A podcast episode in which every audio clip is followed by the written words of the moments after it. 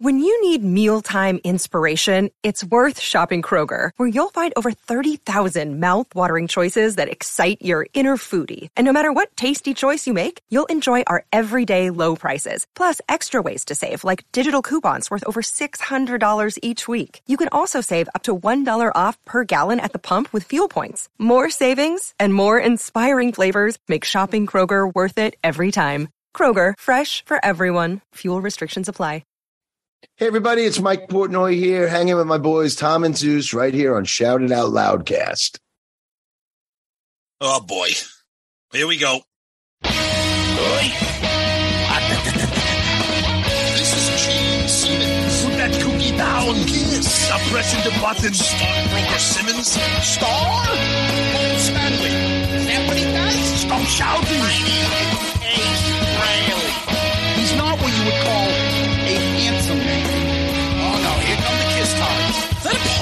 Positive thing? Okay. All right. I'm gonna grab me an ice cold mellow alcohol.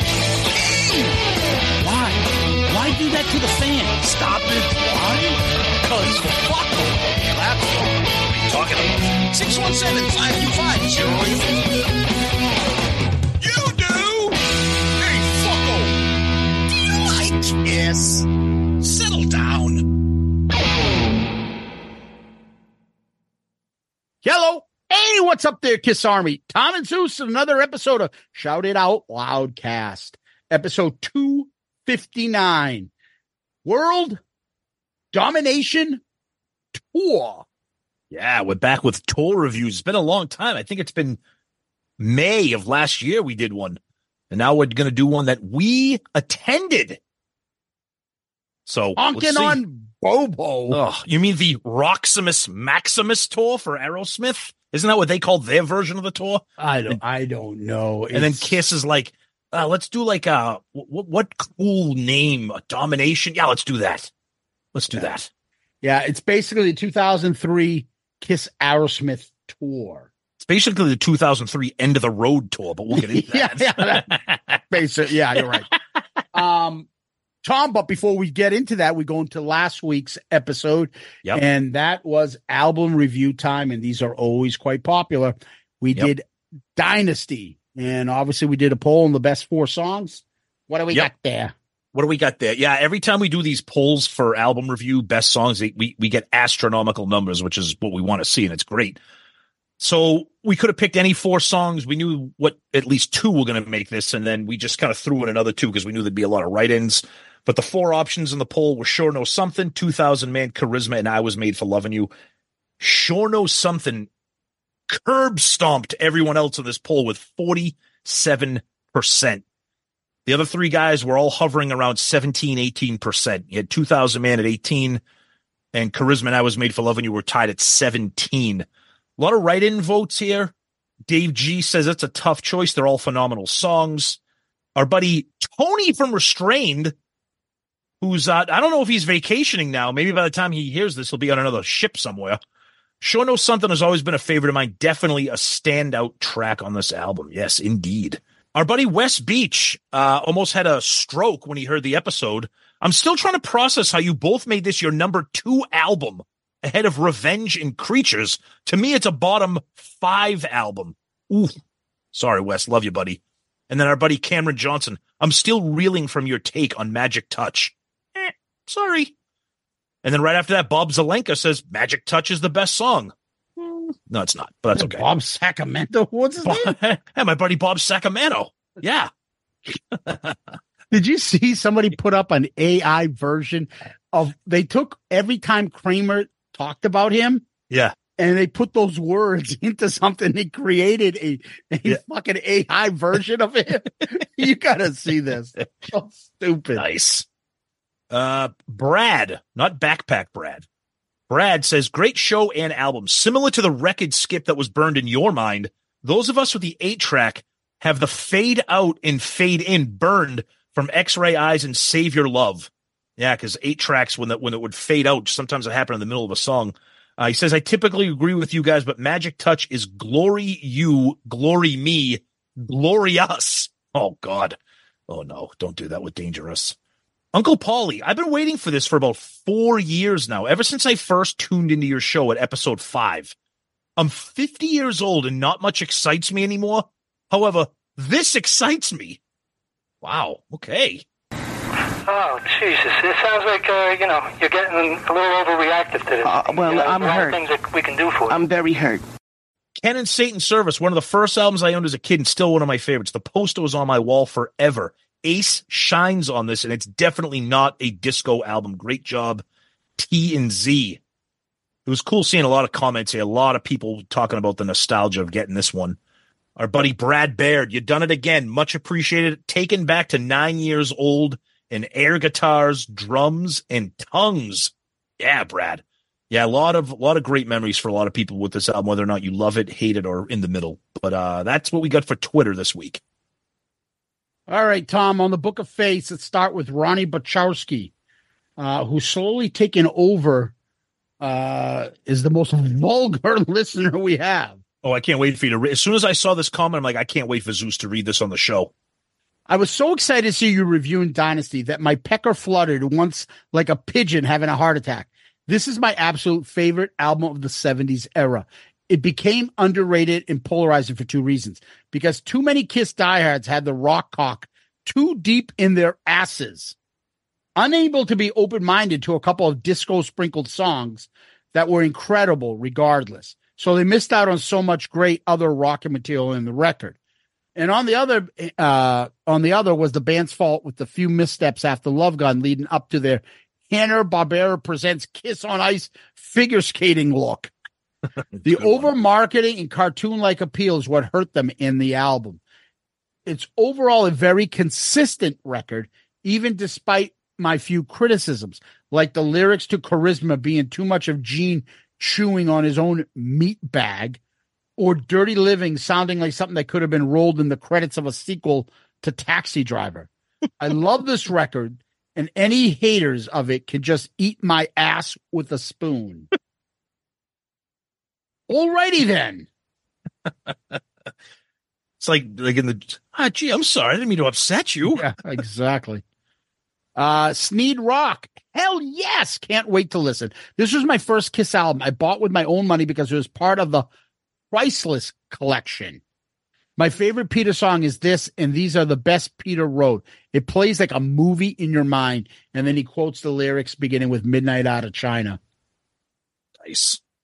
Anthony Hunt, good review, guys. Thank you. I'm in the camp that it's production, not the songs that keep this from being the same league as the earlier albums. Ah, I like where you're going, Anthony. Mhm. Imagine what Eddie Kramer might have done with this and Unmasked. The Ace originals on this album are fantastic. He really came into his own. Save Your Love is a great sing, and the solo was absolutely brilliant. A lot of people reminiscing about how they bought the uh, album. Mhm. I think uh, you know we're we're 50. A lot of listeners were about our age when this came out, and I think that's where a lot of memories were formed with Dynasty. People remember this. Yeah, totally.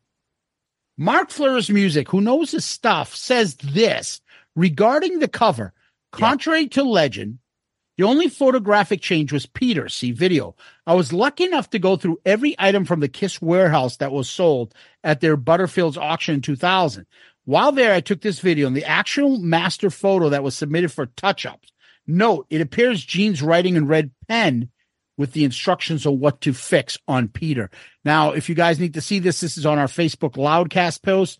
Uh, you can check out what Mark's saying. I don't know what the truth is. We're, you know, Yeah. I, I, we, we're not we- I- researchers. no, I did see that, and I wanted to comment on that too. And I know our our uh, buddy Joey Caserta commented on the the story of Peter's eye makeup. I don't. I mean, I know Joey Caserta.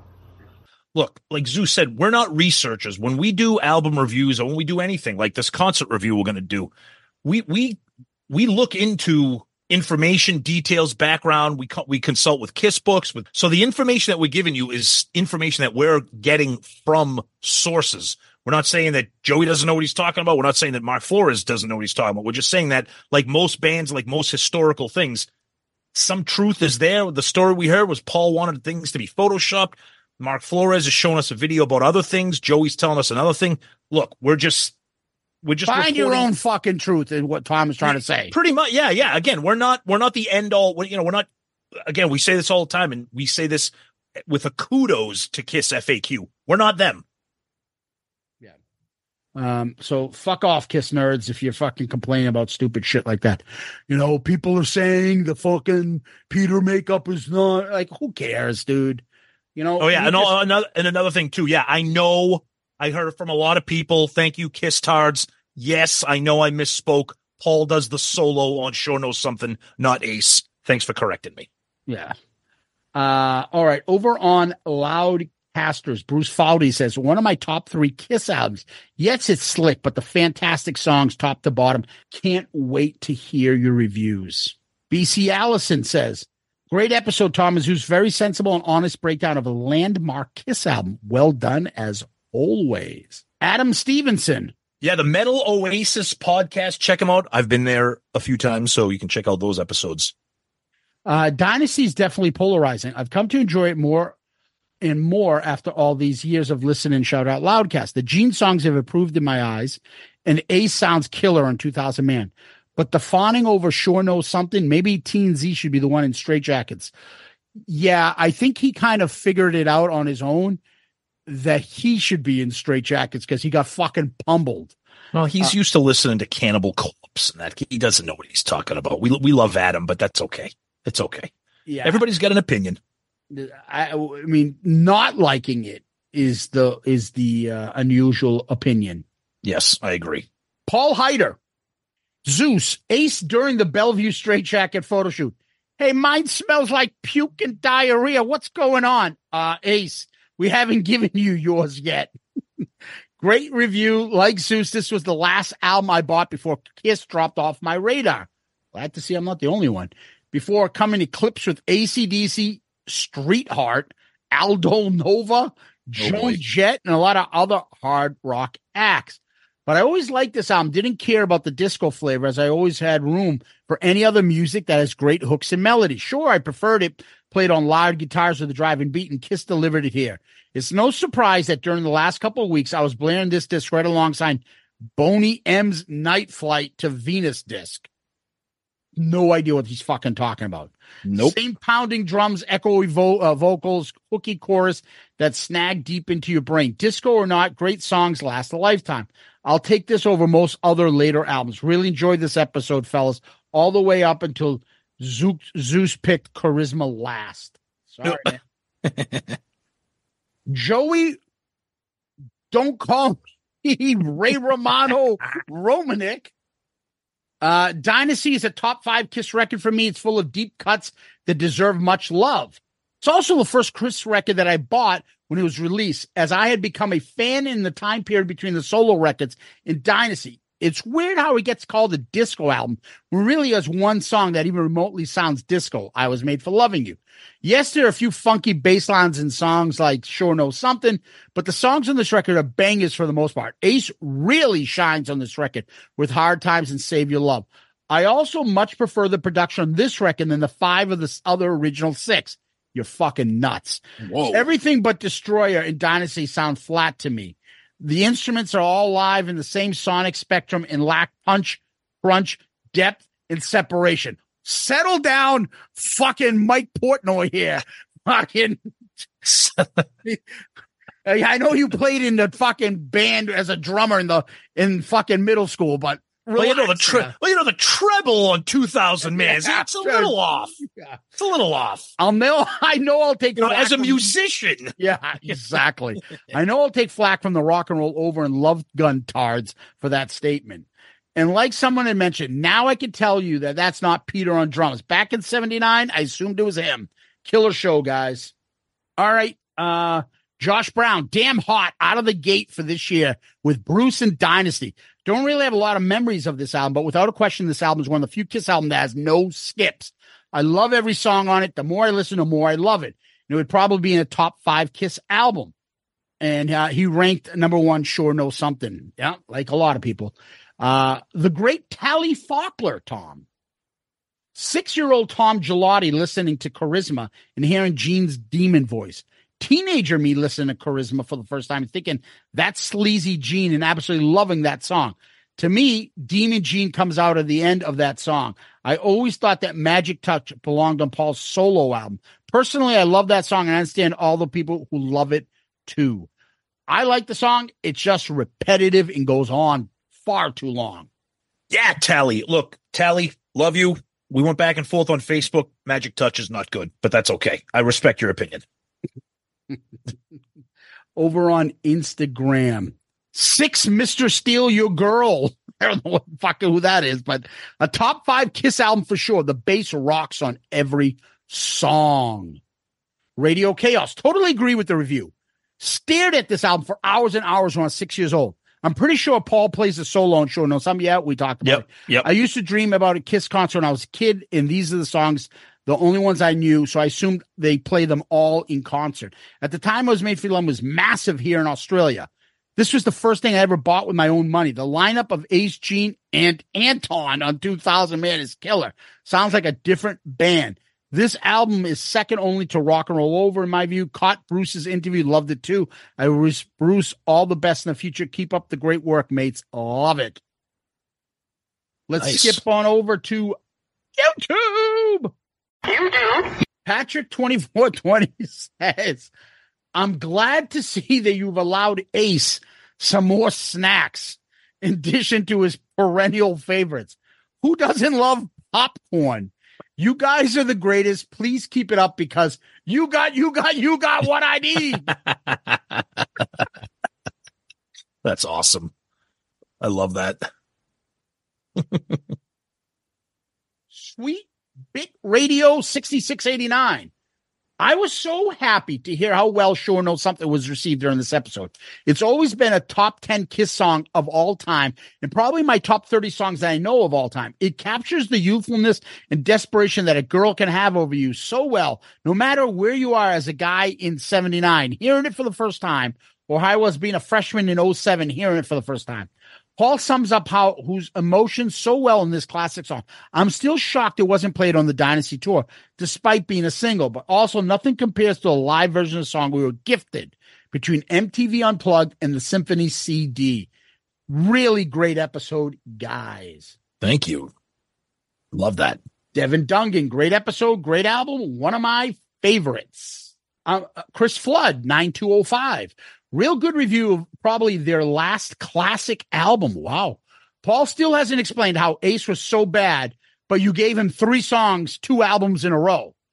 Zeus, when you did that Gene impression, oh, I'm going out for a sandwich and old pussy. Just comedy gold. Thank you. He just snorted.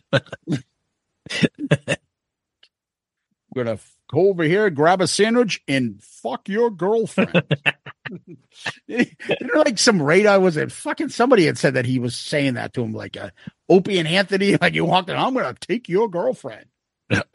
That's Gene. Oh, uh, a couple people like the Joe Walsh impression, Tom. Yeah, that Joe Walsh is ace.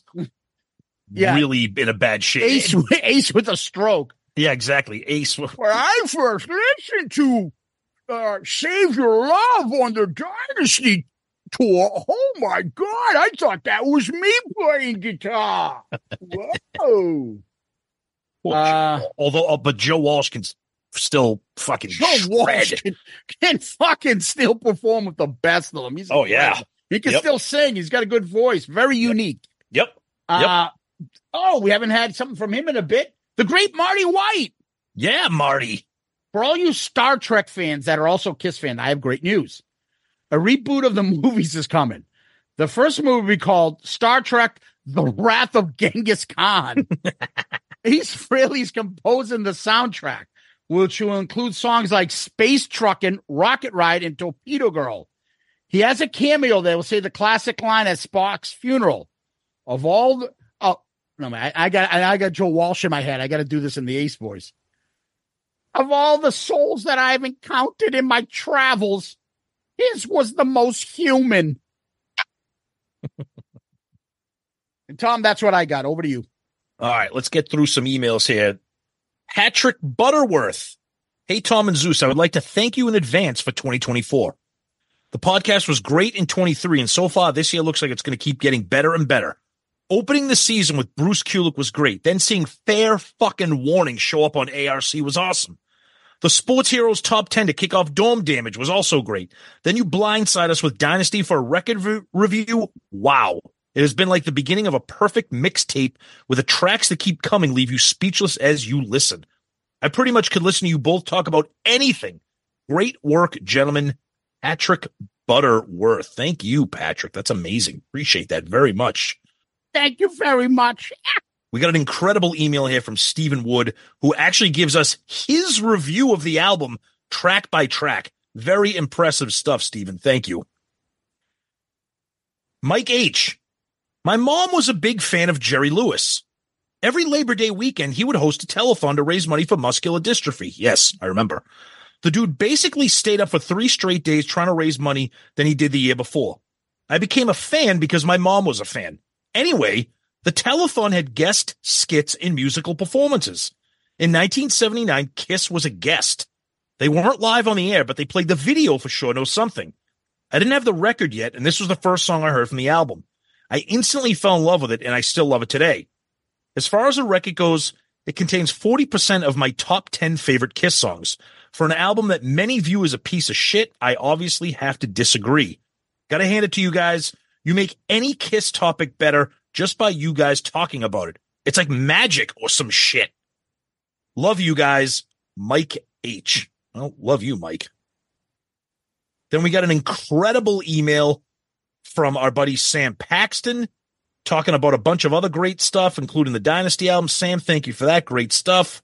We got one here from Don Saw talking about the end of the road stuff, re- commenting on the Bruce episode. Thank you, Don, for that. Our buddy Costa Vutsinas, another great email from him talking about in detail his love of Dynasty. Great stuff. We love seeing that. Angelo Capasso, same thing. These emails are awesome. You guys rock. And thank you so much for sharing them. Again, we read them all. So I'm summarizing them as we cover them here, but Zeus and I have read every one of your emails word, word for word. So guys, thank you so much for sharing all that. We really appreciate it. Zeus is going to wrap up feedback right now. Yeah. So uh, one more comment I'm going to read, and this is from our um, from our Loudcasters page from the Greek Thunder from Down Under, Thanos Akratides. All right. Well, boys, this is a great one of the most iconic Kiss albums of all time. I don't think you can understand how big this album was in Australia. This album has sold over 600,000 units in the land of Oz. That's eight times platinum. It yielded mass hysteria in the land down under when they arrived here a year later for their massive tour. I think this should have been given the deluxe version because there are many demos and 12 inch version available for content. I actually have a vinyl master of a 12 inch version of Dirty Living, was going to be released here, but got pulled last minute. I was made for loving you. 12 inch was massive here in the nightclubs, and it still is 45 years later. Sold onions amount. I don't know what that means, but okay. Sure Know Something is a unique tune, and I agree with you both that the video clip is iconic. I'm surprised you don't consider Magic Touch and Charisma high points of the album. In my mind, they're both standouts on the album, way better than Aces Save Your Love. Mm. Anyways, great choice, boys. Hope you're both well considering the snow drama in your area. well, Fanis, for informing us what it was like in Australia uh, for Dynasty, because I'm going to be 100% honest. I knew the hysteria that Kiss caused with the Unmasked tour. I had no idea that Dynasty was the reason why it, Kiss was so beloved when they came then. And uh, this helps uh, uh, explain. You give us some info. Plus, you're just an awesome guy. So, that being the case, you, my friend, are comment of the week. Good answer. Good answer. I like the way you think. I'm going to be watching you. Yeah, Thanos. Bonus points, my brother, for informing us, providing information. Love that, buddy. Thank you so much. Appreciate it. Tom, what we do next is we give a shout out to our Patreon family. Yes. Uh, give a special shout out to Johnny G, who upgraded to a demon tier. Woo. and sent us a fucking awesome comment along the way. Johnny, we love you, man. and Appreciate it. And we appreciate all our Patreon family members. Uh, Patreon, guys, we're at the point now, we have over a hundred Patreon members. Incredible. Over Unbelievable. hundred. It's amazing. Insane.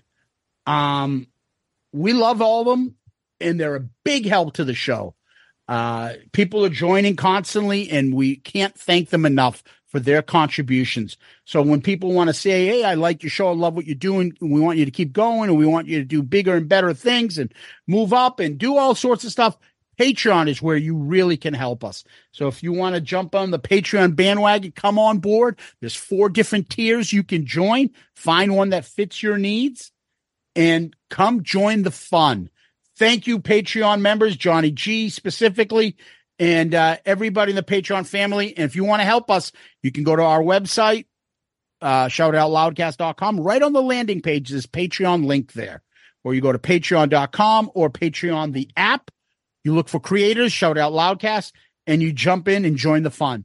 Thank you guys out there and much appreciated. You guys rock. Patreon guys, thank you so much for everything you do. We always like to give back a little bit depending on what tier you join. Check us out online at patreon.com or the app. You can get some special things like sneak peeks at the, what the episode's going to be before it drops, involvement in our Flashback Friday, helping pick what we post for those fun pictures every week, and also album review crew input and just a great community to be a part of. So please check it out. We love you guys. Thank you. Tom, what we do next is we go over to Kiss World. Yeah. So we're recording Wednesday, the 17th. So this is kind of breaking news now, but by the time this episode drops, it'll be all over the social medias, including ours, and people will be talking about it. But Gene Simmons' new solo band is the surprise attraction at the second edition of the Summer Breeze Open Air Festival in Brazil, which will be held in April. Gene Simmons' new solo band will feature Gene on bass and vocals, guitarists and vocals by Brent Woods and Zach Throne, and drummer Brian Tichy. That's a fucking insane band. I've seen Brian Tichy in concert. The guy's absolutely out of his mind. We've seen Brent, Zach, and Gene, obviously. This is going to be phenomenal. Let's fucking hope that if he's doing this, he's going to be coming to the States and doing something. We saw his manager slash handler slash social media, Christina, post something on her page asking for some input about if Gene does an event, where do you want it to be? So things are moving pretty quickly for Gene as we knew they would because he can't sit still. He loves his fans. Yeah, but Paul's doing something with Tony Orlando. Oh, good point. Damn, you know what? That's I should have led with that. You're right. That's bigger news. Just think of the contrast of what each one of them is doing. But it makes perfect sense because now that Kiss is over, now they're doing what they really want to do. Their true colors, which we all know are true. Paul is being a renaissance man with Tony Orlando, and Gene has hard rock guys touring fucking South America. I mean, that's all you need to know. And also, Paul is posing in his art gallery, uh, looking like somebody just ripped one in front of his face. The guy can't smile at all. He just can't smile. But he but he's got his paint pants on. Dude, you, you look like a 14 year old girl from 1988 with those pants on. What are you doing? Yeah. Grow up. Yeah. And then uh just it's now a weekly occurrence. It's it's a segment now. Go ahead. It's a segment now every week. Every week Ace is Every week. something even crazier than the last time. So once again he brings up I owe the IRS a couple hundred grand. It's a you know, it's all about my passport. Uh since I owe them a couple hundred grand, they instituted a new law. You owe more than fifty thousand, they won't renew your passport. Luckily, I have some real smart attorneys working on it, and there are ways around it. Yeah, pay it. Then, he, then, then there's, there's a headline here from Stereogum. Ace Frehley says he may tour Europe if he can continue to avoid paying his tax. Dude, you don't say that out loud. I got a friend named Wesley Snipes. He gave me some great tax advice. It's really working in my favor. And then if that's not enough, hey, you know what? I could sing better than Paul Stanley. I can also play guitar better than him too. Why? What he is going out with like you have a new album coming out. In my opinion, this uh, shouldn't you want to like try to ingratiate yourself with fans, or is it just too so far gone where he's like, "I'm Ace, you idiots are to buy this record anyways." Like he's just spitting out shit that people have told him. You're not supposed to repeat it. As I was saying to you, Jeff Beck may thought he was a better guitar player than Neal Schon, but he's not going to be like, yeah, I can play circles around Neal Schon. So fuck him. Like, what does that have to do with anything? I'm talking to you about your album. Why do you have to shit on Paul? Like this guitar, guitar.com. A guy like Tommy Thayer can play perfect with no mistakes. But is that what you want? kind of, yes. You know, Robert Plant could usually sing Stairway to Heaven perfectly in the 70s. Why would you want that when you can have me sing it instead? I, here's another headline. These, these are all within the last week that we recorded. This is Ultimate Guitar. Ace Frehley admits, quote, I'm a sloppy fucking guitar player. I should have practiced more. Nobody loves me. Just I'm telling you, do you remember like a few years before AI was really big? There was like this Twitter bot that they try to put on the internet. Yes. And, and it was like um, just adapting to Twitter. And Yes. then with like within like one day, it was like spouting Nazi racist shit. Yes.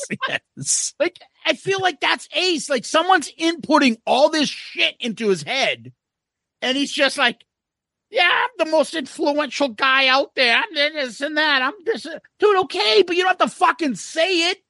He just he's going through everything with a but but he's not only shitting on the band, he's like, Yeah, I haven't paid my taxes and I suck at guitar. Buy this new record. like But we also forgot to say the other part. What? They put a video of him going shopping at the supermarket. And Lara has to tell him that he's putting the items in the wrong shopping cart. Oh, this isn't ours. Fuck, can I get a discount because I got some blue nail polish on? Why? Uh, oh, uh, is that so- we should suppose? Is that like Uncle Ace, the, the sitcom, like fun, lovable grocery store Ace? So I don't know if thing like I've said this before. Like I don't know if something's gotten to him. Like that's a fun thing seeing Ace going to the supermarket with Lara. I mean, I'll take that. And the camera's on him, so I'll take that. Yeah. No, it's funny. It's entertaining. And clearly it's record promotion. When we know that he's got an album coming out next month. We get it. Yeah, and, and you know what? But it makes that's the lovable Ace we want, not you fucking. Oh, Paul Stanley, I can play circles around him. I don't think you can now. No. I don't. No. No, of course he can't. Well, because you can fucking still do like your solos for the same songs. Try doing something new. Right. Yeah, it's I crazy. just- I just, wrote 10,000 volts. What you talking about? It's crazy that every week there's more Ace headlines, new ones. It's crazy. Yeah. Someone's got to fucking get them straight. Anyway, in the meantime, Tom, let's take a little break. Uh, let's go uh, shopping with Ace for a little bit. Hey, it looks like they have a big jumbo bag of cashews here. Laura, let's stop over here and pick that up and grab some fountain colas and call it a date night. Hello, Pantheon podcast listeners. Christian Swain here to tell you more about my experience with Raycon earbuds. Our family now has three pairs of Raycon earbuds around the house, and my wife just grabbed a pair of the Headphone Pros to replace some headphones from a company that was double the price. And yes, she loves them. Now, if you haven't pulled the trigger on a pair of Raycons, or even if you have, but you're in the market for another pair because they're just that good, well, now is the time to check them out because they just launched their upgraded model of the best selling everyday earbuds. With Raycon's upgraded everyday earbuds, now you also get active noise cancellation, ergonomic design, and multi-point connectivity that lets you pair with two devices at once. New quick charge function, three customizable sound styles, plus awareness mode. Available in a variety of vibrant new colors to complement any and all skin tones. I even have a pair of earbuds in a cool green color. I have tried just about every earbud known to humankind and these Raycons are fantastic. Seriously, if you've been wanting to check out Raycons, there truly is no better time. You're going to ask yourself why you didn't check them out sooner, and Raycon offers a 30-day happiness guarantee. So, what are you waiting for? Go to buyraycon.com slash Pantheon today to get 20% off your Raycon order, plus free shipping. That's right, you'll get 20% off and free shipping at buyraycon.com slash Pantheon. Buyraycon.com slash Pantheon.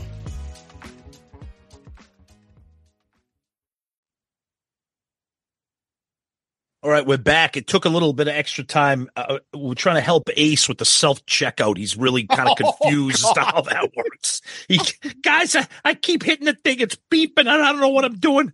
Yeah. I'm big on computers. Remember, I, I sang 2000 Man. I had a demo called Insufficient Data. Looks like this checkout machine has some insufficient data. Uh, you got to scan it. What the hell does that mean? I would pay money to see Ace do self checkout. Or oh, I want to see that. Work the counter at a supermarket. Can I get can I get a price check here on some some wild seed grapes? I need a price check on some Cookie Crisp. Hey, I remember this shit's really good when I was a kid. I can't believe they still make it. He's calling out price checks at a supermarket. All right. A, next episode, Ace Ace gets a job working the deli. Hey, give me a half pound of mortadella. What the hell is that? Looks like old bologna. Ah, don't put any of that prosciutto on my Italian grinder, please. It gives me the burps. A big fan of the cheese with the holes in it. I'll take a meatball sub grinder. Oh God, it never goes away. That's why we keep doing it. He doesn't go away. Oh, but you, you know, it's getting old. You need to stop. Oh, We're not. St- as, as long as Ace is around, we're not stopping. He keeps giving. Uh, like I said on social media, he's the gift that keeps on giving. yeah. Well, somebody tried saying that and he got fucking pummeled. Ah, pummeled. it happened. It happens. Yeah. Well, Tom, we're back to the tours. Yep. This is a tour that we saw. This is the World Domination Tour from 2003, Kiss and Aerosmith combination tour. What do you think? Yeah, it's funny. This is a, this was a weird time to be a Kiss fan, at least for me personally, because I felt like at that time we're like, yeah, I like Kiss. Let's go see them. Like, what's going on? And oh, 2003 was like pre social media, so you we didn't really know all the shit that was going on. We just like, oh, Aerosmith and Kiss, that's kind of cool. Let's go see that. And I got to tell you, this is one of those shows where, unfortunately for me, I mean, I don't really have anything good or bad to say. We'll get into it like specifically, obviously. I don't have anything really good or bad to say about Kiss. What happens when this show is brought up is all I just remember is how horrendous Aerosmith was and how it was uh, really shocking to see Kiss perform first. And the other thing that was shocking was that we had to sit through fucking saliva as an opening band before both of them took a, took the stage. Oh, they have that one good song I like from them. Yeah, th- yeah. Um, but yeah, it's it's it's not a memorable show. This was kind of a weird time for Kiss concerts. Uh, Your Disease. That's what it's called. yeah, it's not bad. It's not bad. I like that song. Yeah, early two thousands kind of alt rock, new metal shit, whatever. But um, yeah, I don't really have kind of any kind of really stick out memories of Kiss themselves, other than them going on first and being surprised, and then obviously the short set list, which we'll get into too. Yeah. So the thing for me, Tom, I, I remember just like you said, Kiss was just kind of around. You kind of, if they came around, Tom, you and I would be like, hey, let's go see them. Exactly. And we Yep. didn't know what we are going to expect, what songs, this and that. We didn't really have the fatigue yet to be like, oh, I just heard them play that. Or yeah, Ex- So it was Exactly. kind of like, okay, let's go see them. We love Aerosmith. They're a Boston band. We know them too. So we were kind of excited to go see them. We'll talk about that specific concert later. But, you know, this tour we thought was like going to be huge. Holy shit. Yeah. Kiss, Aerosmith. Now, the first thing that comes up when you talk about this tour is shit. Kiss is opening. Paul's ego allowed that. Yeah. Yeah, it was crazy. There was a couple of interesting things about this, talking about kind of who put the show together, the shock of the the set lists, so, you know, both bands playing 80 minute set lists. Uh, it was really kind of weird. I mean, we talked about this Zeus before we were recording and we were kind of looking into the details of this tour. One of the things that stood out for me was the fact that for some reason, Aerosmith demanded that if they're going to do this tour with Kiss, that at least three original members had to be involved. And Paul had an interesting quote from his uh, Face the Music book. He said, Yeah, by this point, Ace had already made it clear he was done, which left Peter as the third member. Ugh, was Paul's response. So I find that interesting that Aerosmith would dictate what Kiss had to do for them to be on the show. I, th- I found that real. I found that found that really interesting. It's almost like Aerosmith was like, "Yeah, Paul and Gene, you guys aren't enough. We need another. We need Ace or Peter." Yeah, and that was the the big famous thing where there's three of them. So Yep. they asked Peter back, they swallowed their pride, and Peter came back. But it also gets back to the whole the makeup. Yeah, Peter had no problem with Tommy in the makeup. Prior to that, Ace had no problem with Eric in the makeup. Uh, there's a great section here. Uh, a lot of this stuff we got from uh, Julian Gill's big book, Kiss on Tour. It's a great book. You should pick Oh, it up, in- guys. incredible book. Yep. Yeah, and other stuff we found online and from the individual books from the Kiss members themselves. Uh, Tom, why don't you talk about the part where Ace says about uh, Tommy Thayer and his role? Yeah, it's funny because 20 years ago, you, you got Ace making some comments that today uh, really don't think you'd hear. Ace says, so there were some comments that were asked about Ace's status in the band. Paul said, you know, that's done at some point. You get tired of that. And then it says Ace at least offered some support for Tommy. And Ace said, quote, Tommy and I are very good friends. If I had to pick anybody to fill my shoes because for some reason or another I couldn't be there, I would pick Tommy. Sadly, as a seeming final nail in Ace's kiss casket, quote, when questioned if that means that Ace Frehley won't be rejoining the band anytime soon, Paul said, quote, I think you can remove anytime soon from that statement. So yeah, it's funny how Ace is like, yeah, if I wanted anybody to replace me, it'd be Tommy. Yeah, I'm friends with that guy. Great guy. Now he's like, yeah, I fucking guy can't play. Yeah, I know he didn't. I know. I know he didn't say that, but you know what I mean. But he's friends with him. He had Yeah. no problem with him taking. He's the guy he wanted to take over for him, right? Yep. Yep. Yep. All funny shit, right? Yep. And uh, things really change. Well, anyways, the whole story about Kiss and Aerosmith, two big bands from the 70s, uh, legends, uh, and they really got along for the most part, with the exception of the lead singers, which is probably a reason why they still don't talk to this day. Yeah. But Joe Perry really endeared himself to both Paul and Gene. Peter is friends with uh, Joey Kramer, drummers and stuff uh, from Aerosmith. They're all buddies. And they had a lot of fun on this tour for the most part. Yeah. But there were some hiccups uh, along the way. But the two big 70s bands joining, and they're up to try to compete against all those uh, big uh, festival type tours that were going on at the time. And, uh, you know, when they had their press conference, and of course the cliches come out and the jerking off of each other came out in the comments and things like that. Yep. And, uh, even, but there was one comment, I think Steven Tyler said, just don't get any blood on my scarves, like jokingly, but half kind of like, dude, like kind of pissy. Oh yeah, totally. And I think one of the big things we kind of commented on a little bit before, but talking about Kiss going on first. And of course, you think about this now. Can you imagine in 2022, 23, whatever, Kiss adhering to a band saying, yeah, we'll go on first? Paul Stanley addressed the issue. He said, quote, when you know somebody has to go on first. And it really doesn't matter to us. I mean, honestly, we do what we do. Nobody can do it better. Aerosmith does what they do. Nobody does it better. It's a win-win for the audience. Ah, really? Really? And because of this, there was a huge thing where Kiss couldn't do their confetti because they're not ending the show. And because everybody's doing a shorted set list, Yep. a lot of the fans were pissed. Aerosmith Yeah. fans and Kiss fans.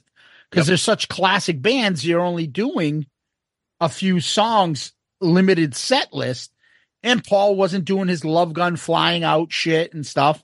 So the set and the tour and everything was a little bit different. I think it was one of those tours where on paper it it sounded good. You know, Aerosmith Kiss, like two legendary, two of the biggest bands of the 70s, if not the biggest bands of the 70s. You know, but like you said, Kiss couldn't do a lot of what they wanted to do normally.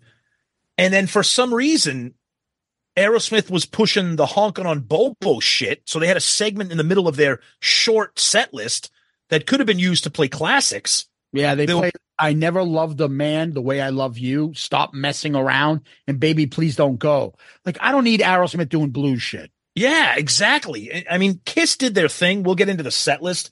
I mean, you can't really complain. I mean, they played 15, s- 15 songs, just fine, but it was kind of an odd show. And I really, unfortunately, don't have any really fond memories of Kiss. I just remember being like, God damn, Aerosmith, what's happening here? And Aerosmith's set list isn't terrible. It's not terrible except for that Honkin' on Bobo bluesy bullshit. Yeah, but there's stuff in there that I know you didn't like. Love in an elevator, No, Pink, jaded, ragdoll, Jaded. crying. What? Actually, you know what? Maybe you're right. Maybe the set list does. crying. I don't. I don't. I don't, want to miss. I don't want to miss what it takes. Yeah. Yeah. Uh, no, that wasn't in there. That, that wasn't in there. Their set list when we they we watched them was Mama Kin, Toys in the Attic, Love in an Elevator, Pink, Jaded, What It Takes. I never loved a man. Stop messing around, baby. Please don't go. Dream on. Nobody's fault. Same old song and dance. Crying, walk this way. Sweet emotion and train kept the rolling. Sixteen songs. It's not terrible, but the problem was trying to slog through the middle of that set list. It was rough. Yeah, it was. Kiss actually blew them off the stage, in my opinion, when we saw them. That's the thing. I really don't have any. I, I don't have any positive or negative memories of Kiss. I just remember that it was like, yeah, good, you know, good, good Kiss show. Yeah, but I, I just remember really walking away and saying Kiss was the better of the two, and I love both bands. So, Yeah, yeah. all right, what what we normally do, Tom, is we go through. Uh, we talk a little bit about the stage. Yep. We talk a little bit about the costumes, and then Yep. we go through the some of the songs on the tour, and then we talk about some of the dates. Yep. So the first thing is the uh, let's go let's go to the stage. The stage is limited because they're sharing it with Aerosmith. Yeah. It's kind of a combination of a bunch of different things they did before. I mean, if you go on YouTube and watch it, they drop down, they're all on one pod. Yeah. As opposed to end of the road that they come down on separate pods. So again, you had they had the idea of the pods in their mind even way back then. So Paul, Gene, and Tommy come down in the center pod. Peter is elevated up high. There was kind of some like lightning effects, similar stage, nothing really crazy, but you're right, especially at a venue like this, because it was a summer shed tour. So the stage couldn't be really that huge because they had to share it with Aerosmith. But it was it was good. It was it wasn't it was good. It was at the time it was different. In retrospect, you're like, oh yeah, that's where that came from. Yeah. Uh, I, I mean, nothing impressive compared to the other tours. No, Um, so the stage is pretty weak, to be honest with you. yeah, it wasn't anything dynamic. Yeah. Now the costumes. That was cool. I thought that was interesting because they went back to the Alive era costumes. Classic Gene with the flaps. Uh, Tommy dressed up in that, the, you know, that, that early, early ace outfit with the silver circles up around the shoulders.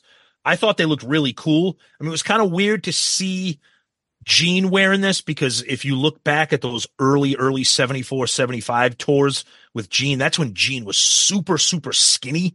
So he looked so, he looked even taller because he was tall already, but he looked so skinny that when he would like kick his legs and kind of stomp around the stage, obviously Gene in 2003, a little bit bigger, a little bit older. So wearing that costume didn't kind of have the same effect for me, but I thought it was kind of wild that they went back to those costumes for that. I thought it looked really cool. Yeah. I see, I see some of the costumes I see look a little differently. Paul's wearing a jacket and then the other ones are he's wearing the basically that wide open chest hair shit. Yep. You know, Tommy's wearing the rings around his arm. Gene's wearing kind of like the bat wing vest. Yep. Yeah, And- Paul Paul almost has a combination of like the top of him is like love gun and the bottom of him is like alive. Yeah, it's a it's smorgasbord of stuff. Yeah. I mean, I mean, it's still, I think, stripped down version of what they usually wear. Yeah, I don't think it's ex- it's not a hundred percent alive, but it's definitely alive. and it's not and it's not original. Like you No. say that. No, no. But I All like how I like how it's like you, it's stripped down and it's more classic looking. All right. So let's go to the set list. So they played about 14 songs. They opened with Detroit Rock City. They played Deuce, Shout It Out Loud. See, this that's what I remember always at Kiss. And I think that's my favorite opening from them. And then they have King of the Nighttime World, Do You Love Me? Let Me Go Rock and Roll, Firehouse, I Love It Loud, I Want You, God of Thunder, 100,000 Years, Black Diamond, Beth, Rock and Roll Night. Now, the first thing you pick up on is the oldest song. I mean, the newest song on this is I Love It Loud from from Creatures of the Night. That's it. Yeah, that you're right. They everything else is from the uh, original six, quote unquote. They don't Yeah. play. There, there's nothing else there. No, there's nothing from Dynasty. I mean, the set list varied a little bit, but generally speaking, that's what they played. It was all That's what they opened with. it was all classic, classic OG Kiss shit. Yep, Now- except for I, except for I love it loud. They sprinkled in and they changed songs and take stuff out. Imagine that. Um, Yeah, uh, Exactly. Strutter, Love Gun, Lick It Up, Cold Gin, Come On and Love Me, Hotter Than Hell. I would say Come On and Love Me is the only really deep cut from the last 20 something odd years. yeah, and it's kind of cool too because Hotter Than Hell was the first time it was played since '92. Come on and Love Me hadn't been played since '97, and I Want You hadn't been played since '95.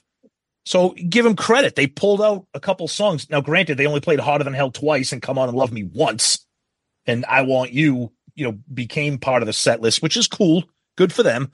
But when when we were talking about this preparation for the episode, what was this thing? What was the first thing we said to each other when we saw this set list? It's fucking end of the road. That's it. End of the road. So- this is the this is the end of the road set list. This is You know- what I've been talking about. I've been saying for the last 20 or so odd years, they've played roughly about 20 to 25 songs. Mm-hmm. That's it. Yep. In in a group that has over 200 and something songs, they've played the same 25 basically in the last 20 years. Yep, because they're a legacy act. At this time they were they at this time they were full blown legacy act. Okay? They weren't trying to do anything out of the ordinary. They were just trying to ride the coattails of Kiss. They're 5 is years removed from their last album. Yep. At this point, Psycho Yep. Circus. That's right. That's right. There's nothing there's nothing here. Now, back in 2003, you said this already.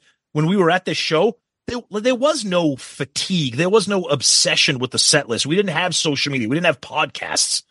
So we were just like, oh, cool. They're playing Firehouse. Oh, cool. They're playing I Want You. Yeah, because the the reunion tour wasn't too long ago. So we're dying to hear these songs at this Correct. point. Correct. Fatigue hasn't set in. We, we That's want right. more of this shit. Are you That's kidding right. me? That's So right. we're happy to have this stuff. It's just the fact that they never changed anything afterwards. Yeah. This is just a shortened version. This is the end of all these songs are on the end of the road tour.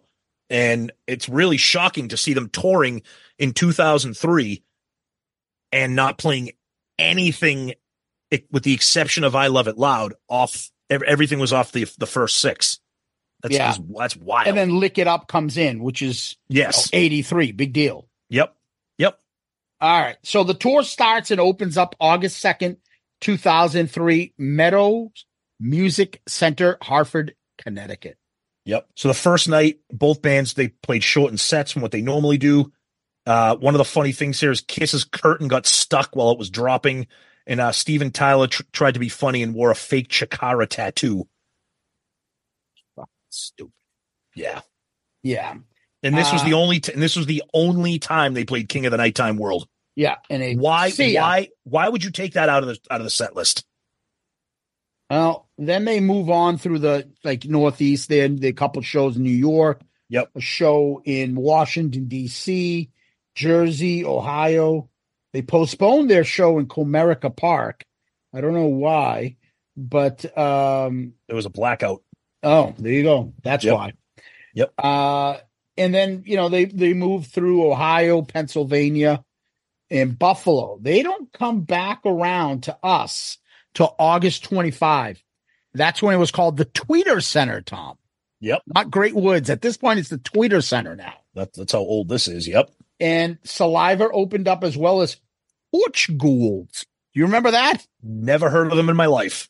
Yeah. They uh they, it went to 99.86 both nights uh sold out. So that's about as good as they got throughout this tour. The thing that I remember about this tour, and I've mentioned it on this show, Aerosmith obviously is the favorite because that's the Boston band. Yep. This is when Paul Stanley, remember, said to all the audience at one point, it's like, hey, everybody, Boston. Yep. We're right down the street from we're from New York, right down the street. And he thought that meant like, oh, we're friends because I'm we're just from New York. And he Dude. got fucking booed. And he had- Mercilessly. yeah, He had, no, i- no idea. He was like, "What the fuck? What did I say?" I Yep. fucking loved it. Boo! And he's like, "All right, all right, well."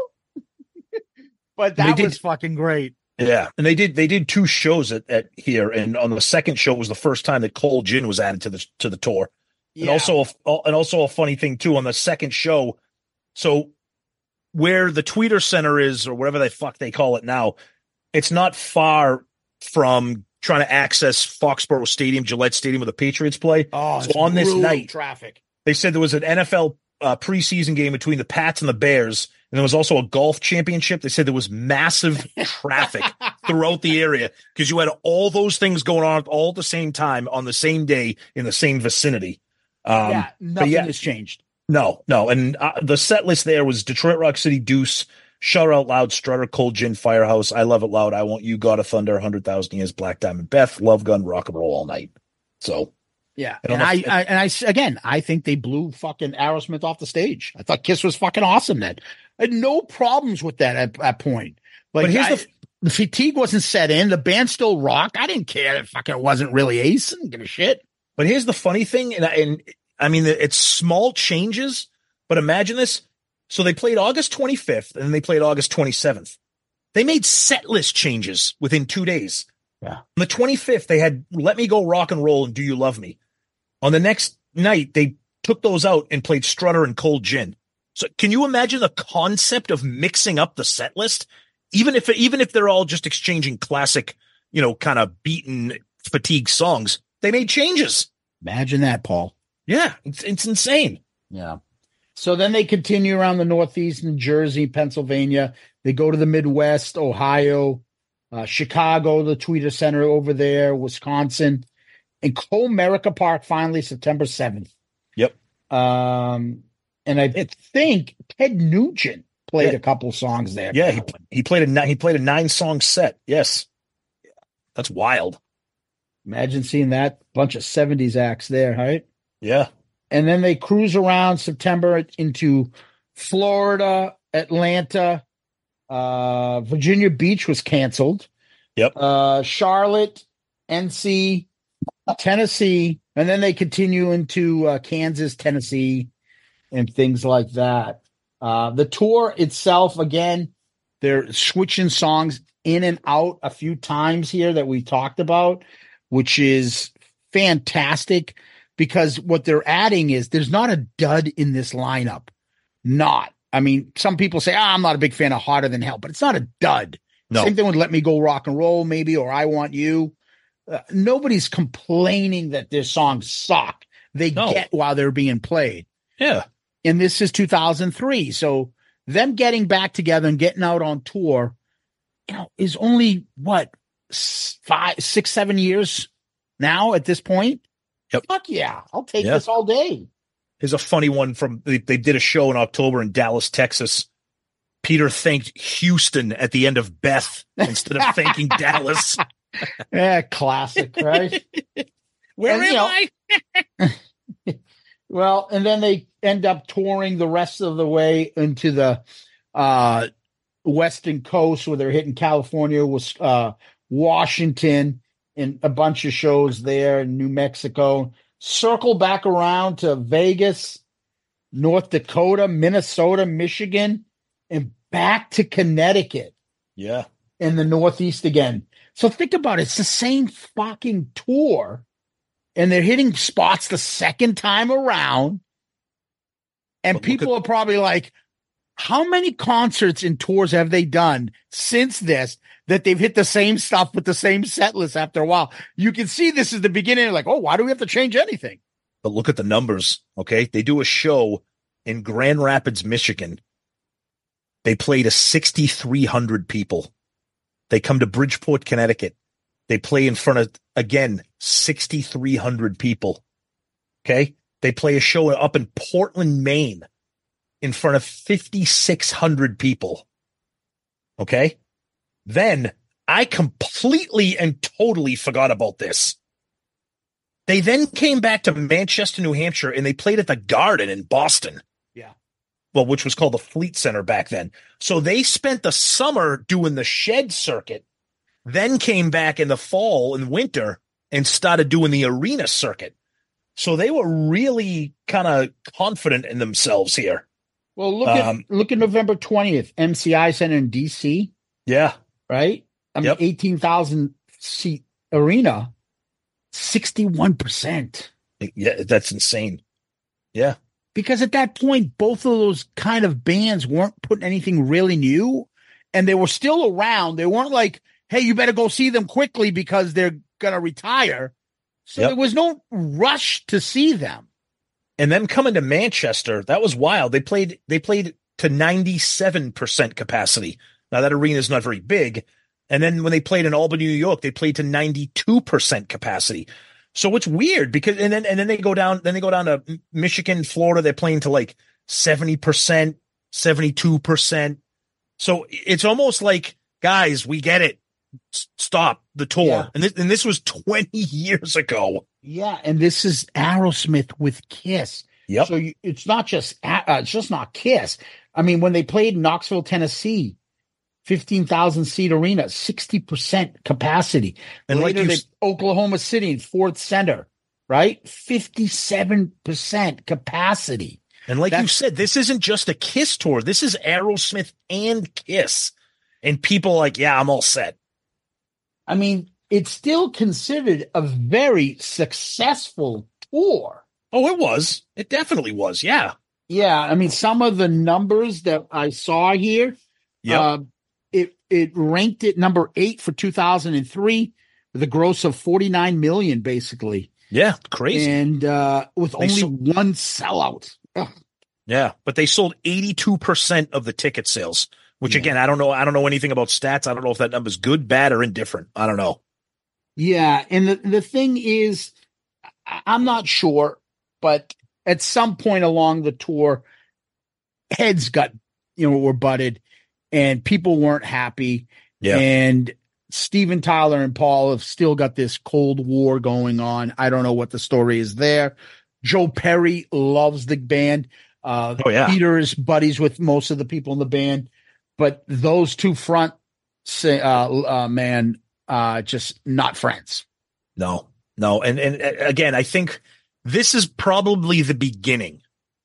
And maybe Kiss saw how they could have success with a legacy act like this, because then you saw them touring with Def Leppard, touring with Motley Crue, touring with bands and kind of co-headlining like that. So maybe this was like that launching off point for them to be like, Hey, we can do this. We can kind of not ride the coattails of other bands that are successful, but kind of have them kind of lift us up a little bit. So it's not just Kiss. Yeah, the other part to this is, and by the way, just for the record, uh, the last stop was December 20th. Save Mart Center, Fresno, California, played about 86 capacity. Yep. I also think, if you think about it, Yep. this is when Kiss probably got to understand like, we don't need the big shows and the big stuff and all this crap and changing songs. We can just do this limited set Yep. have a band come in and play half our songs and get away with it. We don't have to put in all the hard work to put on a show all this time. And then they, like you said, they add in those other artists that they come in and do it. But when those artists went away and Kiss continued touring, Mm-hmm. they never stepped up their game to do something different. Change, change more songs, add anything out. Do that. They're still doing the same fucking set list and stuff and being like, yeah, you know what? We can get away with doing it this way. Lack of effort. Remember we talked about Yeah. it years ago. I can keep doing the Kiss cruises and we can slowly start taking shit away. Yep. All right. Maybe we don't get what we used to get, but we'll make more money and work less hard. Oh, like we've said before, less for more. Yeah. You know, but it's what's also interesting too, and and again, I don't know if this if there's any kind of nefarious behind the scenes why this doesn't happen. But do you notice how Kiss is not part of these summer festivals anymore? Like you have you have you have Def Leppard, Journey, and Heart coming to Fenway Park this summer. You mm-hmm. have you know these these these legacy tours. You used to see Def Leppard with Tesla and REO Speedwagon or Styx with Foreigner and all these things. Kiss doesn't do that. I mean, granted, Kiss is done now, but you know, I know that they did the end of the road, so they weren't doing it. But even before the end of the road, you know, the the, the wheels kind of fell off for them near the end about them doing like these those kind of like they did do them for a long time because we went and saw them all. We saw them with Poison and Motley Crue and Def Leppard, and they were awesome. Well, something changed along the way. Yeah, anyway, Tom, what we should do is we'll base on the first original set list from the first show. Okay. Okay, so the original set list was Detroit Rock City, Deuce, Shout It Out Loudcast, King of the Nighttime World, Do You Love Me, Let Me Go Rock and Roll, Firehouse, I Love It Loud, I Want You, God of Thunder, 100,000 Years, Black Diamond, Beth, Rock and Roll All Night, 14 songs. The extras that they brought in was Strutter, Love Gun, Lick It Up, Cold Gin, Come On and Love Me, Hotter Than Hell. What is going in and what is going out? I'm going to go Detroit Rock City, Deuce, Shout It Out Loud, King of the Nighttime World, Do You Love Me? I'm taking out Let Me Go Rock and Roll and putting in Come On and Love Me. I'm taking out I Love It Loud and putting in Love Gun. I'm taking out 100,000 Years and I'm putting in Lick It Up. And I'm taking out Beth in the encore and putting in Strutter. All right. All right. All right. Bugger. Uh, me, I'm going Detroit Rock City Do Shout Out Loud cast. Uh, King of the Nighttime World. I'm leaving Do You Love Me? I'm leaving Let Me Go Rock and Roll. I'm leaving Firehouse. I Love It Loud. I am taking out I Want You. Oh, wow. And I'm putting in Lick It Up. Okay.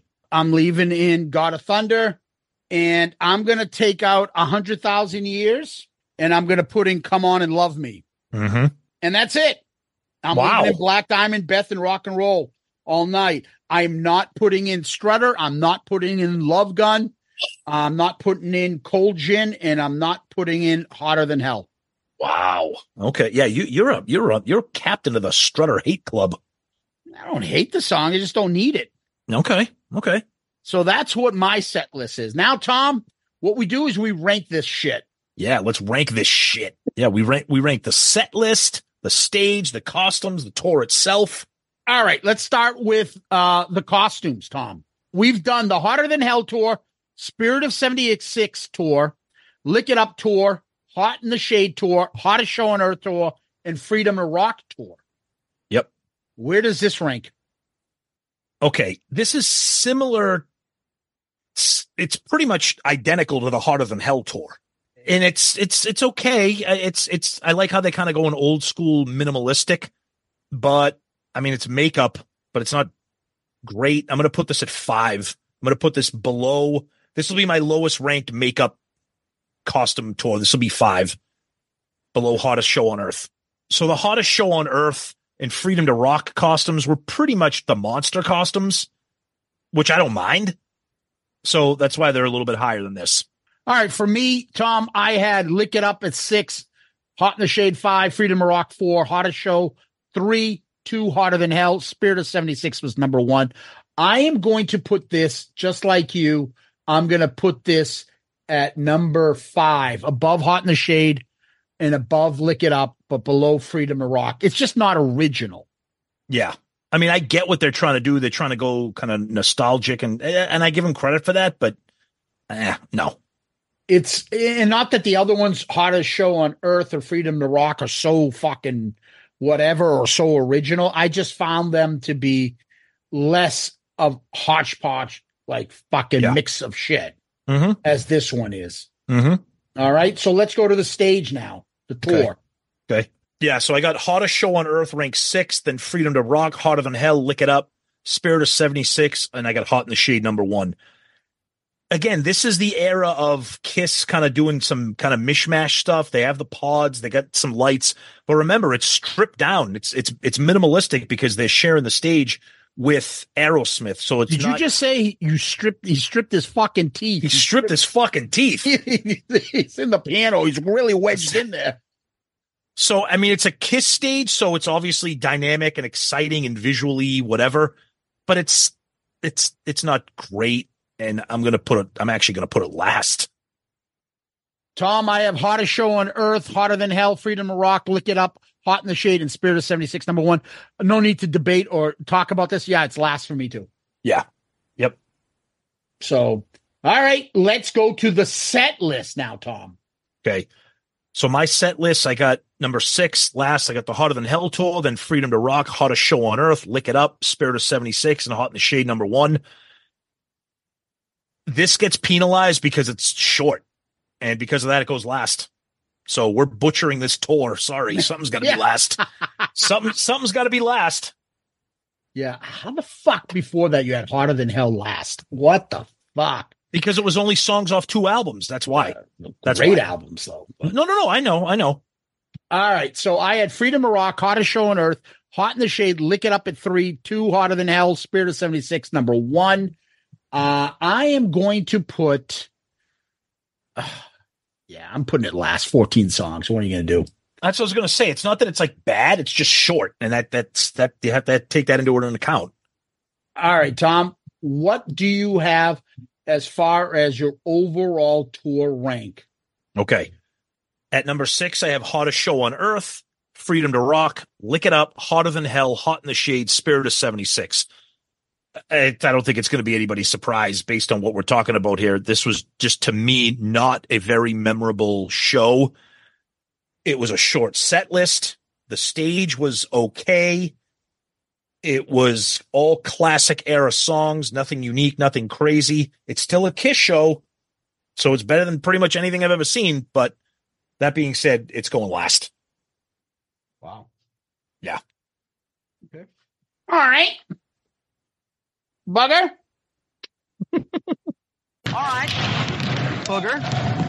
Well, Tom, I look at it this way. I had um Freedom of Rock, Hottest Show on Earth, Hot in the Shade, Lick It Up, Hotter Than Hell, Spirit of 76 tour. Yep. See, part of me wanted to surprise people and say, uh, well, it also had Aerosmith opening up, not fucking ZO2. No, but I, but that's to, that's a negative for me because that Aerosmith show sucked. Ah, it's still Aerosmith. I know. So go ahead, do your thing.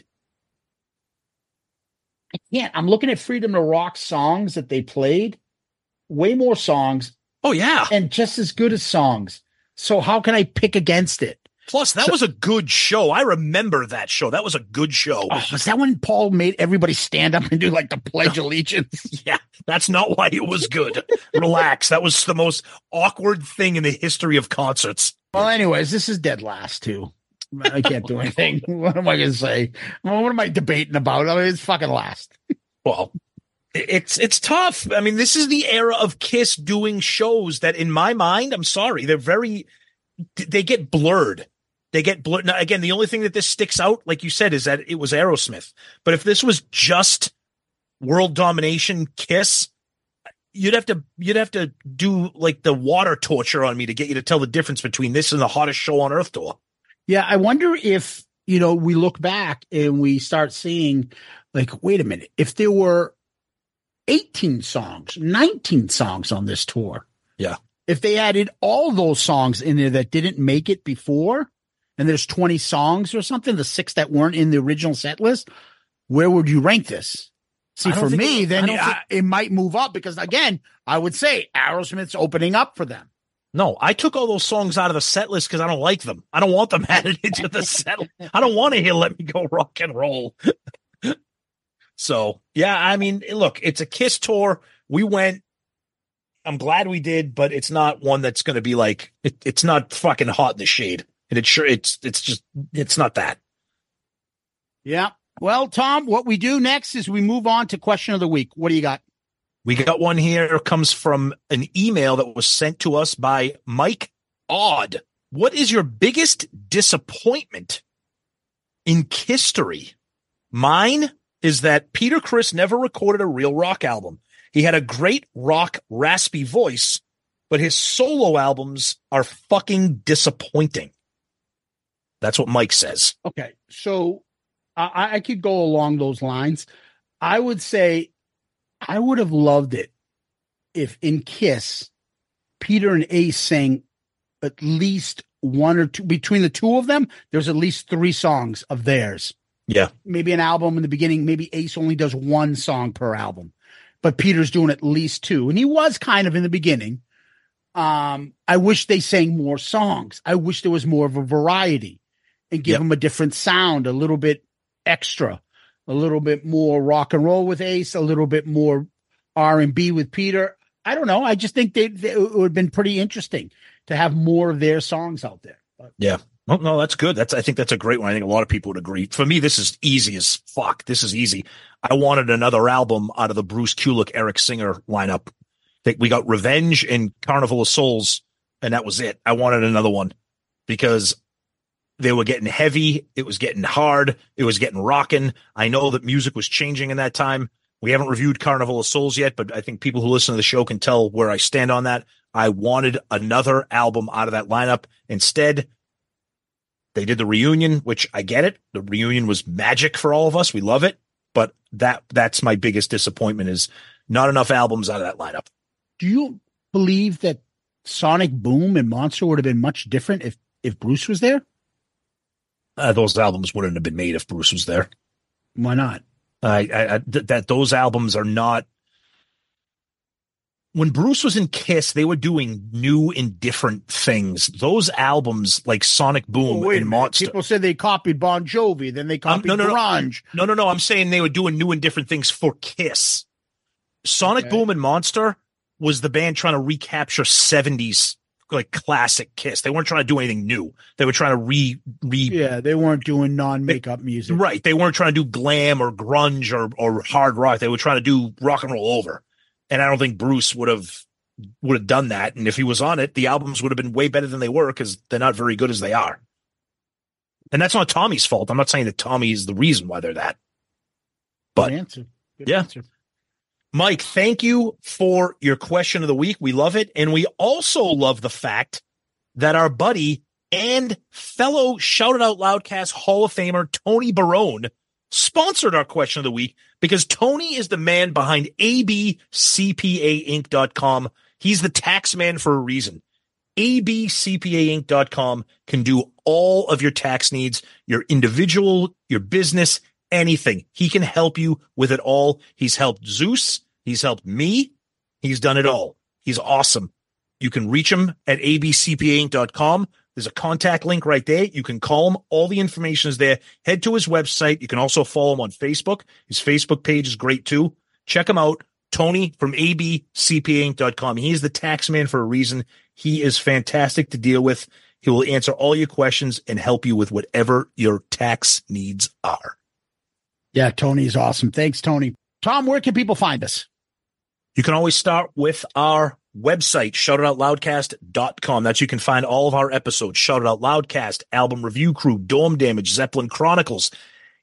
You can also find links to our Patreon there. You can also find links to all of our social media, our merch, our Amazon shopping, tons of stuff there. All of our rankings, everything is there.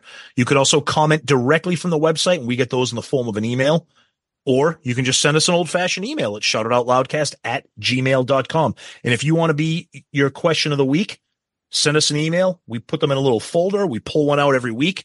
And that's one of our favorite parts of the episode. We love reading your questions, so please send them to us. Use our email, shoutoutloudcast at gmail.com. We read every single one of your emails. I can promise you that. We might not read them word for word on the show, but Zeus and I, we read every email that you send us, so please keep them coming. And of course, our social media, very active on those Twitter, Facebook, Instagram, YouTube. Please check us out, follow us, tag us, all that good stuff, interact. We love it. And of course, our shout out loudcasters group, which is approaching 10,000 members, which is insane. Please, if you're listening now and you're not part of that group, get in there. It's fucking fantastic. It's crazy. Crazy shit goes on there, but it's fun as hell. So please join us there. And we always like to say that we are a proud member of the Pantheon podcast network of shows. Yeah, you can always DM us on Twitter, Facebook, Instagram. We're also now on Threads. Yes. So we get our our, our uh, posts there too. You can always find us and uh, subscribe to our YouTube channel, which is constantly growing. You do. Uh, give us one of those five star Star. child reviews on Apple Podcasts, Spotify, wherever you can. It's a big help to the show, moves us up the food chain. And always, we always tell people to remind them they could email us at shoutitoutloudcast at gmail.com, shoutitoutloudcast at gmail.com, and check out our website, as Tom mentioned, shoutitoutloudcast.com, shoutitoutloudcast.com, and where you can get all your Shout Out Loudcast merch, info, uh, rankings, all that stuff. We've had two episodes in a row. We just did rankings. We just did the ranking for Dynasty. We're going to do the rankings for the store. All of that will be found on the website. You can peruse that, put your comments there. Those comments stay on that page, unlike social media, where last week's episode moves down and becomes old. This one stays on the website, and your comments can there, and you can constantly comment on them. Uh, Tom, what we like to do now is end with famous last words. Do you have any? Yes. She can move you and improve you with her love and her devotion, and she'll thrill you and she'll chill you. But you're headed for commotion. I'm not gonna lie. The first thing I came to my head is said, okay, uh, she can, and then you said she can move. I'm like, what the fuck? Exact lyric. Yep. All right, Tom. Um, just a few more hours, and I'll be right home to you. I think I hear them calling. Oh, Beth, what can I do? Can you imagine if he sang that? Oh man. Oh, Rachel, I hear you calling. Oh, Lara. But I got a bunion on my toe. God.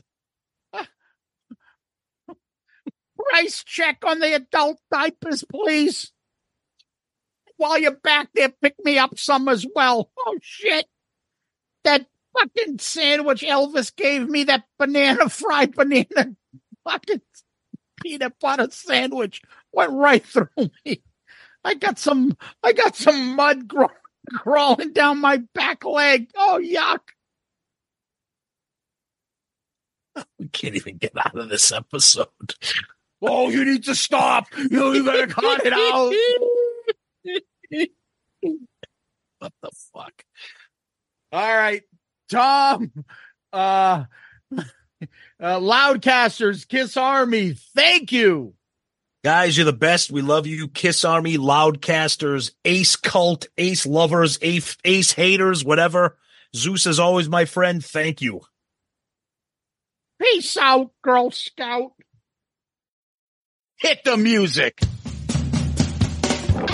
What I'd like now is for all you fat, out of shape, worldwide kiss tards to keep the noise down while I show your ladies what a real sexy man looks like.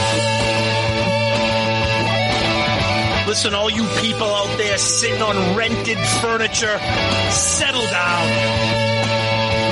The music. Anybody seen Richie? Anybody know why Richie did Bobby Lupo? It's NFL draft season, and that means it's time to start thinking about fantasy football.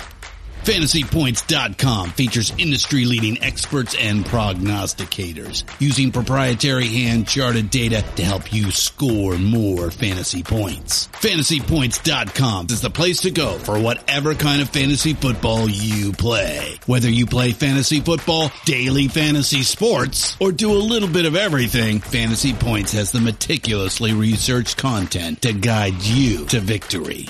And why wait for the fall? Fantasy Points also covers the new spring football league, the UFL. Join the guru, John Hansen, Scott Barrett, Joe Dolan, and other massive names in the fantasy football universe with an exclusive offer. Use code Pantheon for 15% off any fantasy points package, including the all-in package with access to every article, tool, and data nugget that Fantasy Points has to offer. That's fantasypoints.com and code Pantheon for 15% off at Fantasy Points. Fantasypoints.com. Code Pantheon. Score more fantasy points.